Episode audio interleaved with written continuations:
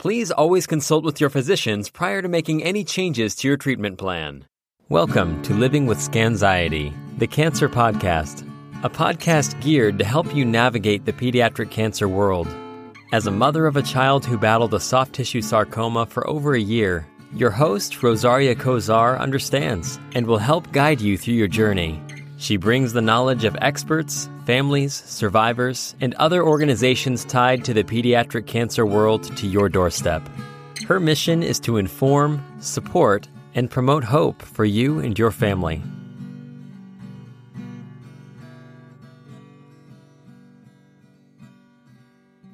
I feel like my life's mission is to use my God given gifts to help other people find their inner strength to overcome whatever adversity they've faced so that they can believe in themselves and find their inner resilience to live a life more meaningful and filled with purpose and joy.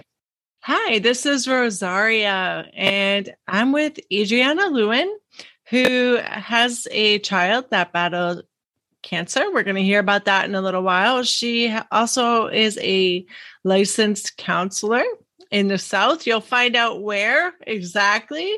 I'm so excited to have her here today to share her story and some information about what she does and who she is and how she can help you. So, welcome, Adriana, to the show. Thank you so much, Rosaria. I'm so excited to be here. I know we've been trying to get together and talk about this for a while. So it's it's an honor for me to be a guest on your amazing podcast. Well, it's an honor to have you here. Seriously, we have um, been chit chatting back and forth, and finally got you here. So I'm just I, I'm elated that you were able to come on. So I have to start by asking, where do you want to start? Because there's so much information that we wanted to cover. Yeah. So, you know, it's funny. Um, I think as my name is Adriana Lewin. Um, and basically, to summarize it without being my identity, I am a licensed professional counselor. I live in the state of Texas. Um, and I have a child who is surviving from rhabdomyosarcoma. Uh, he was diagnosed literally the hours going into Thanksgiving in 2019. Uh, and we started treatment in December of 2019. He did chemo and radiation for about almost a year. And um, so 2020, when the pandemic hit, we were in the middle of all that. And it was kind of a scary time. Um, and he basically finished October 2020. And we've been adjusting to life since then. And basically, uh, one of the main reasons why you probably brought me on here, um, not only because we're friends, no, I'm just kidding, but um, because there is um, basically during my son's treatment, I started, I guess you could call it like a ministry. I started family chemotherapy and the goal and the vision that I had in mind back then was to be able to help people find resources that pertain to your mental health as a caregiver going through childhood cancer. And then, you know, from a therapist's mindset, because I was already a therapist during my son's diagnosis and treatment, started realizing, okay, well, there's not really a whole lot of information surrounding how to talk about cancer with your kids and how to, you know, interact in your family because the dynamic changes so much when you have one child diagnosed with cancer. It just it changes everything in the household. And so dealing with that and just the struggles of being a parent and for us personally it was being a parent to multiple kids um, one having cancer but it's still you know my other kids still needed me because they were also pretty young and so trying to find resources for that was really difficult. And so the goal has been um, to provide resources. I did start a podcast. Um, I have not done much with it in a while. And part of that was I did need a mental health break from everything childhood cancer because it's a lot. You know, it changes the way that your brain is wired. And it, I needed that to allow myself some time to grieve and to readjust and recalibrate my brain so that I wasn't always functioning in this state of crisis almost. So, uh, family chemotherapy has continued to evolve. Um, after I took a, a pretty good long break, it's I came back and I was like, okay, I know this is going to continue moving in that direction, and I learned how to do it on a balanced um, flow so that I keep my mental health in check because that is like the most important thing now is keeping my mental health in check and keeping my sanity. So, yeah, so that's a little bit about me.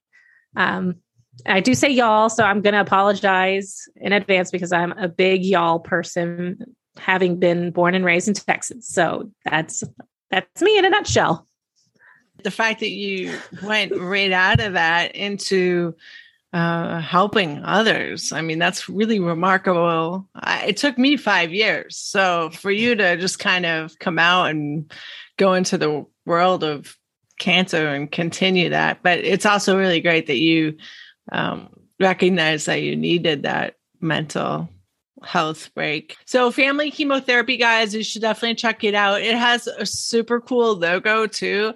Every single letter is pertaining to something uh, childhood cancer like. So, um, like the what can you explain like yeah, one of yeah, them so, or two of them? Yeah, oh, I love it. I can.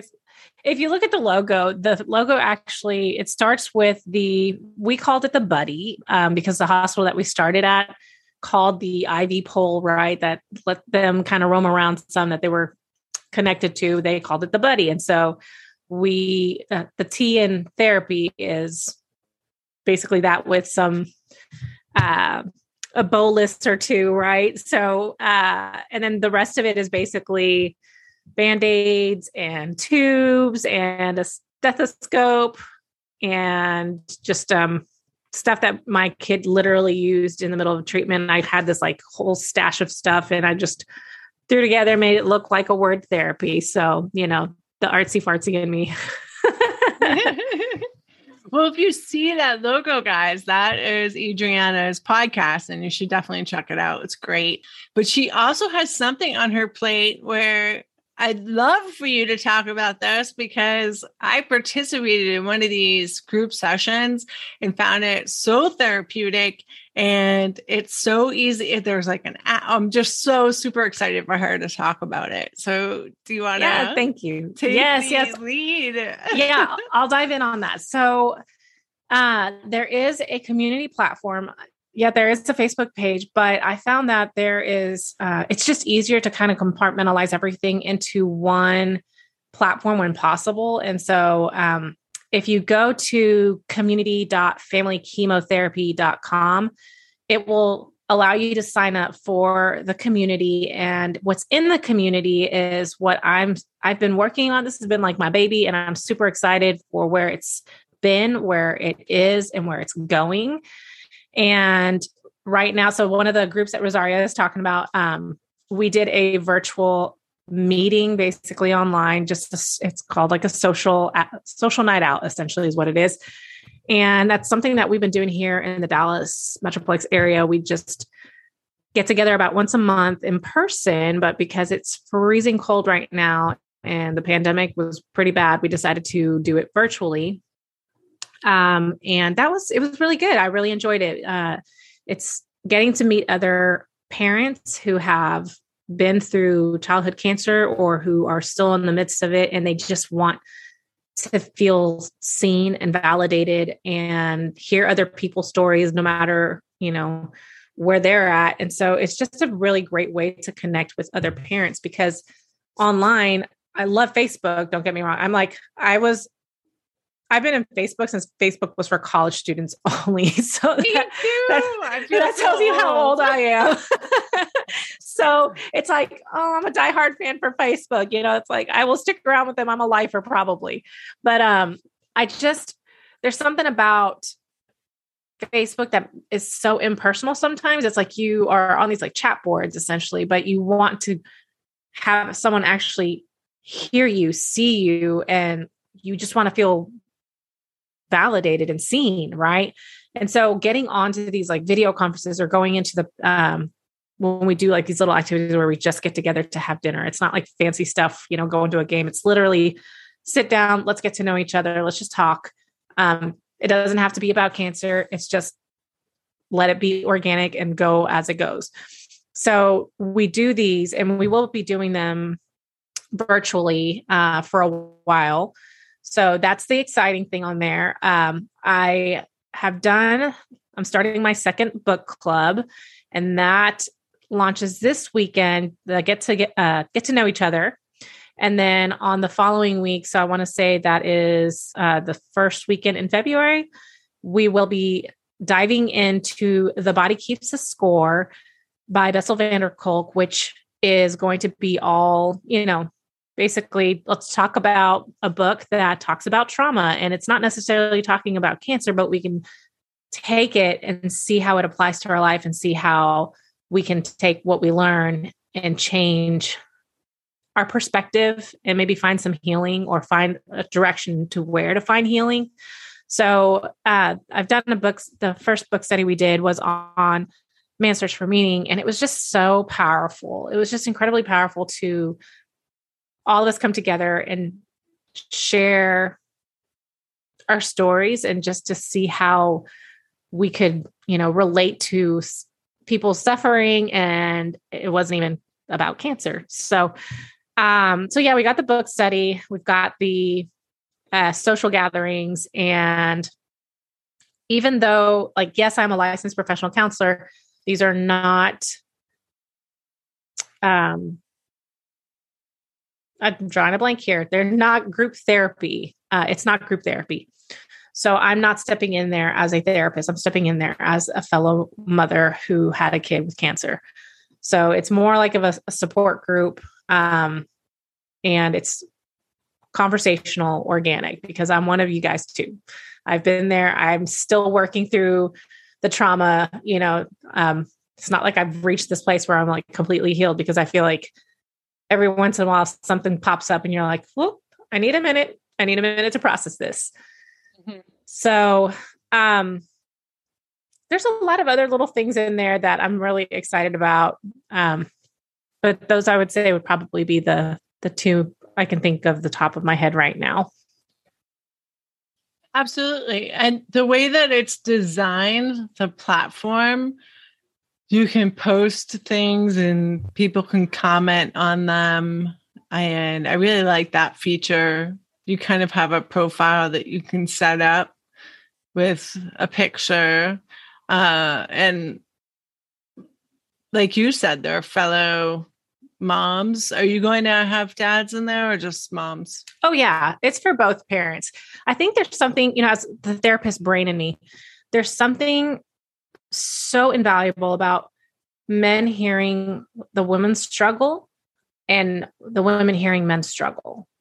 Like seeing that even if it's not your husband telling his story, he could, you know, you might hear someone comment about how they processed their child's trauma. And I just find that for some people, they need to hear a man's side of the the coin, you know. So yeah, so it's for both. Uh, eventually, it will be more open for. The goal is to have siblings and other people join. Um, but for the for the moment, as we continue to build it out, it's only going to be available to the caregiver.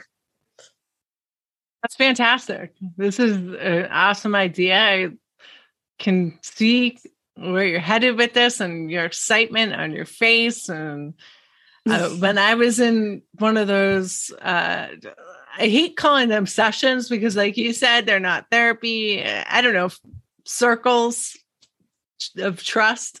yeah, the circle of trust. I feel like we're quoting a movie here. I know, right? So that's right. That's yeah. Ben Stiller. What's the movie? Yeah, I can't remember the name of it, but it was a good one. Um, Robert You're De Niro was, the circle of yes, yes, yes. Oh my gosh, I can't remember the name of that movie, but that was like one of my favorite movies. yeah. circle of trust. The circle. You have to be inside the circle. Yeah. Um. So, I just I feel like it's this kind of like unity and the fact that you're having it even including people outside of Texas and it is uh, virtual. It's just, it's great. It's a new step in the right direction for parents and caregivers that have something um, that's concerning to them and they want to bring to other people and they want to con- be consoled or get advice or just just be there to listen so thank you so yeah. much for doing that for the community i really appreciate it it is you know my passion project i am just i'm just very passionate about it. I just know that this is something that the community has been needing and especially during the times of the pandemic because you know when we were in the middle of our treatment we didn't really get to know other parents and some people don't want to get to know other parents and that's fine. You know they kind of want to have their tunnel vision blinders on because it's a it's a lot. Being in our community can be a lot for some parents when they're still trying to grapple with the idea of their child having to battle through cancer. Absolutely. Um, but for those who are ready you know to, to integrate with other people and to just find a connection with someone that gets it. Because you know you hear time and time again parents talking about i have a hard time connecting with my friends because they're you know their struggles are nothing compared to what i feel like i'm struggling with and it's hard to feel like you can connect with them anymore and so sometimes getting together with someone who already knows the backstory and understands your struggle, it can be, it allows you to have conversation outside of childhood cancer. You know, you already feel like you've been seen and heard and validated. So you're allowed to be a little bit more yourself. Or if you need to talk about those things, you know that that parent is going to be like, well, everything's going to be fine. Just keep praying. Everything will be fine. You'll see, you know. And so just knowing that these parents aren't going to really just dismiss my fears. They're going to be like, yeah, that sucks. I totally get that. Like, let me tell you how it was for for our family and what worked, what didn't work. Give it a go, you know?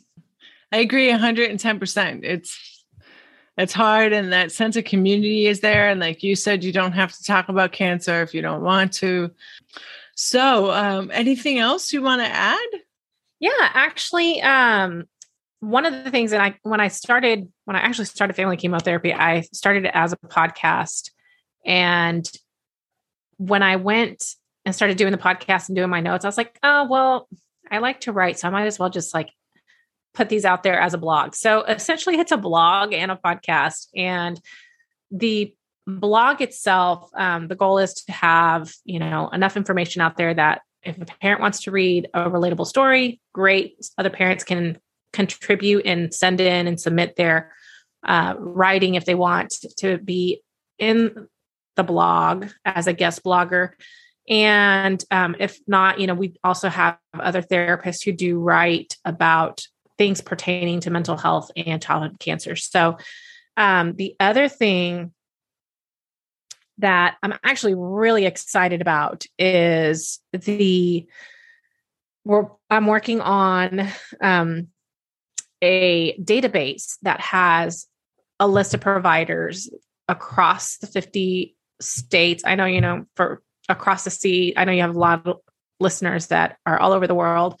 Um, so I'm I I would love to connect with other people on the other side of the pond, as they like to say, you know, to see if there are providers who specialize in specifically the psychosocial for uh, oncology, pediatric oncology specifically. Um, but for now, I have started building that database uh, across the 50 states, and it's it's gained some traction. I can always continue to add more people because the goal is to provide that database, make it available for people who are looking for a therapist. Because one thing as, that I know as a therapist, and what I've seen, what I've witnessed, experienced, you know, all of the above, you realize that not everybody wants to go to therapy as soon as their child is diagnosed. They kind of get into this state of crisis. And, you know, luckily for me, at some point, we're driving home right after my son was diagnosed before he started treatment. And my husband was like, okay, what are you going to do to take care of yourself? And I looked at him like, what? Like, you know, like your brain is like foggy. Like, what are you talking about? Like, everything feels just like s- slow motion. And I just still remember him asking me that. And I'm just so thankful that he remembered to remind me because even as a therapist doesn't mean that I don't have those natural reactions that everybody does, right? Like I need somebody too to hold me accountable and to encourage me and to make me step outside of my comfort zone sometimes to to stay well myself. And so um because of that, you know, you start realizing not everybody's ready to go to therapy at the beginning. And not everybody can make that commitment. They're afraid to make that commitment because you realize you don't know if your child is going to go neutropenic and you have to run and take your child to the hospital. And if you forget to call your therapist and your therapist isn't like very understanding and you might have been canceling on her for like the third or fourth time, you know, her graces might be, you know, limited, I guess you could say. And so it just makes it really complicated to go to a therapist. I get that at times. Um, and that especially like pre-pandemic like when people weren't really so virtual as they are now like whew, that was i mean that's tough. You know i started therapy a couple of months in for myself and i was very lucky that it was all virtual so i never had to go in person.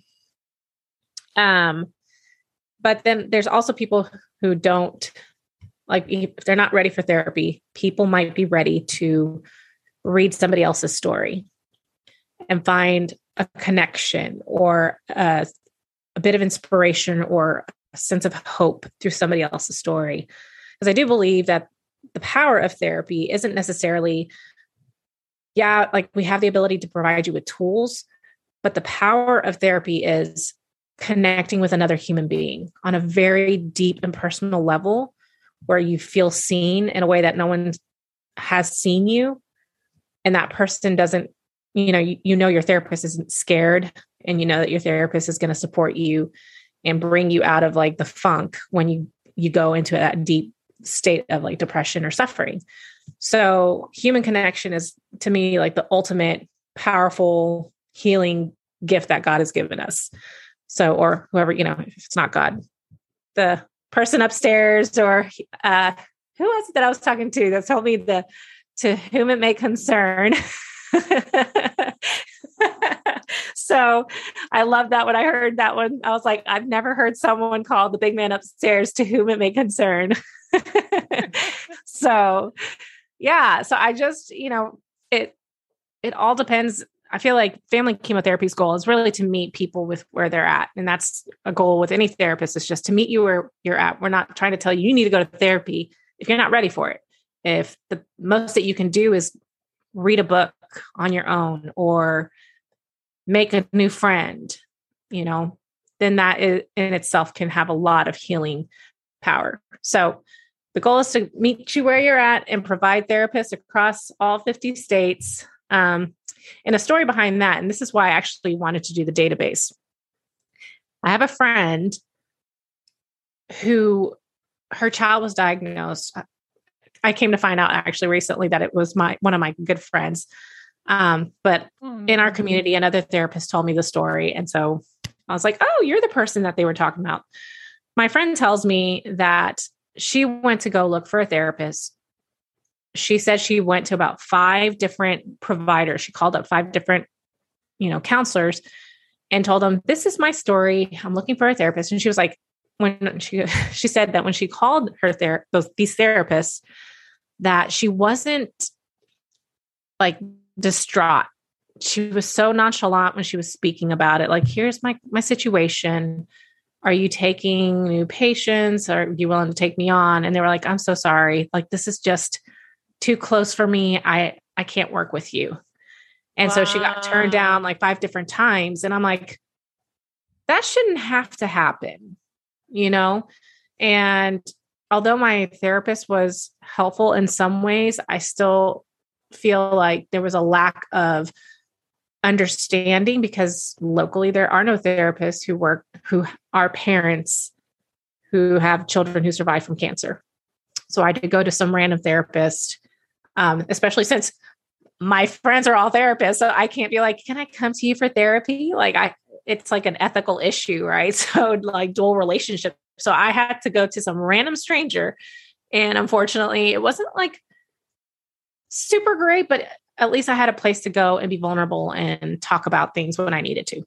Um, but there was still a lack of like understanding and ways to hold me accountable and help me um, keep certain things in focus. And so um, I feel like that is the goal ultimately to just, I don't want to have other families feel like I, you know, like my friend did who didn't know where to go for therapy. And when she goes, he or she goes to a therapist that they just, they're not equipped. And so the goal is to have a database and provide educational um, continuing education is what we call it in the professional world but basically provide continuing education for the professional so that they can be um, knowledgeable I, I, would like to call it you know instead of trauma informed because everyone talks about i need to go to a trauma informed therapist we need to have a cancer informed therapist like someone who is that. familiar yes. with the cancer world so my goal is to yes. create cancer informed therapists who are willing to work with childhood cancer families, not just the child, but the parents and the siblings. That's perfect. You know, I I'm certified in trauma informed care and nowhere in their certification do they talk about trauma in this type of atmosphere. It's it's veterans, um, God bless them. They do so much for the country, but that's what it focuses on and domestic violence most of the time. But it never focuses on traumas like health traumas. Mm-hmm. I never I the training didn't consist of that. And maybe it should have, or maybe there was something wrong with the training. But I feel like having had the trauma and understanding it, yeah, definitely. And you as well would probably be, well, it would be unethical for me to go to you, but, um, but going to someone with that background would be, would be nice. And to have a uh, database to work with would just be fantastic. So, yeah, it's a, it's a big task. So, I guess if you are listening and you have a therapist who you highly recommend, or you are a therapist who works with this population and you have not signed up for the da- database, please do go to the website. And um, I will have a link on there. I'm kind of slow moving to uh, get that link up on there, but you can always send me an email and I've got a link for you to actually fill out all the um, information, but it's just important to have people in every state because, or available to do therapy in different states because most states have that limitation where you can only practice within your state that you're licensed in. Now, I don't know about the the East Coast because you guys are like little tiny states.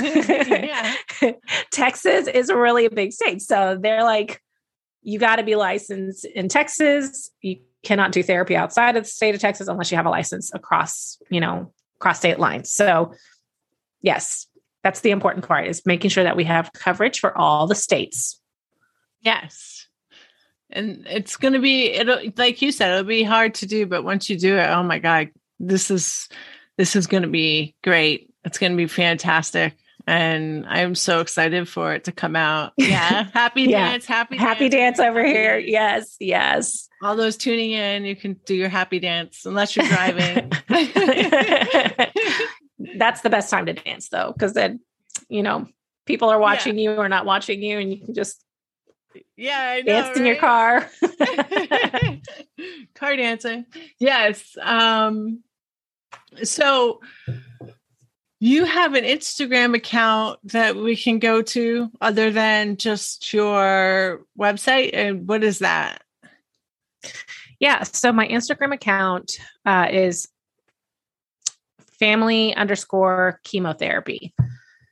And okay. I'm also on Facebook. And yeah, uh, technically I'm on Twitter, but I'm like the worst on Twitter. Like, so you can find me, but I'm not really active on on Twitter. Yeah. And if you guys have any trouble finding her, don't worry. It's always in my show notes. If you go to www.livingwithscanxiety.org backslash show notes, which is always linked in the uh, description of the podcast episode. You can click that and it'll take you right to the show notes for Adriana when her episode is published, which will be when you're listening to this. and, and um, at which time all the links will be under her uh, description of her her podcast. So I'm super excited that you were able to come. And I always finish on a light note, although I feel like this episode was super positive. Um, so I just have a couple questions for you. You willing to play with me? Yeah, let's do it. If you could read minds or tell the future, what would you do? Um, I would be really dangerous. I would be like a I'd be the psycho psychotherapist because I would legit be able to like know what people are thinking. And you know if i tell them well you should try this treatment modality and hear their resistance to like any of my my treatment yeah i would be a psycho psychotherapist in okay. all the funny ways. And like i heard what you just said. Really? You really feel that way? And they it would trip them out. Like they'd be like oh my gosh that person knows what i'm thinking that's if I can read minds, if I could tell the future. Yeah, I I I don't you should, you should not be with paranoia. oh yeah. God. I don't even know if this is a professional uh, conversation at this point. No, I'm just kidding. but uh and then my next question I'm going to change up and that is try not to put it in a run on. One sentence. What is your life's mission? I feel like my life's mission is to, to use my God given gifts to help other people find their inner strength to overcome whatever adversity they've faced so that they can believe in themselves and find their inner resilience to live a life more meaningful and filled with purpose and joy. That should be mic drop. Yeah, mic drop. yeah, that was that needs to be on like a poster. Someone daily daily affirmation. Yeah. she just did her um, photo post. yes, you see on family chemotherapy. But um, that's awesome. I, I want that in a poster. Thank you so much. This has been such a fun interview. And I hope everybody check out that stuff and get on my website, www.livingwithscanxiety.org backslash show notes. Find Adriana and you will um, see all the links once you click on her photo. Thank you so much. Thank you so much for having me, Rosaria. This was really fun. And I hope to connect with you, your audience, and be a service for years and years to come.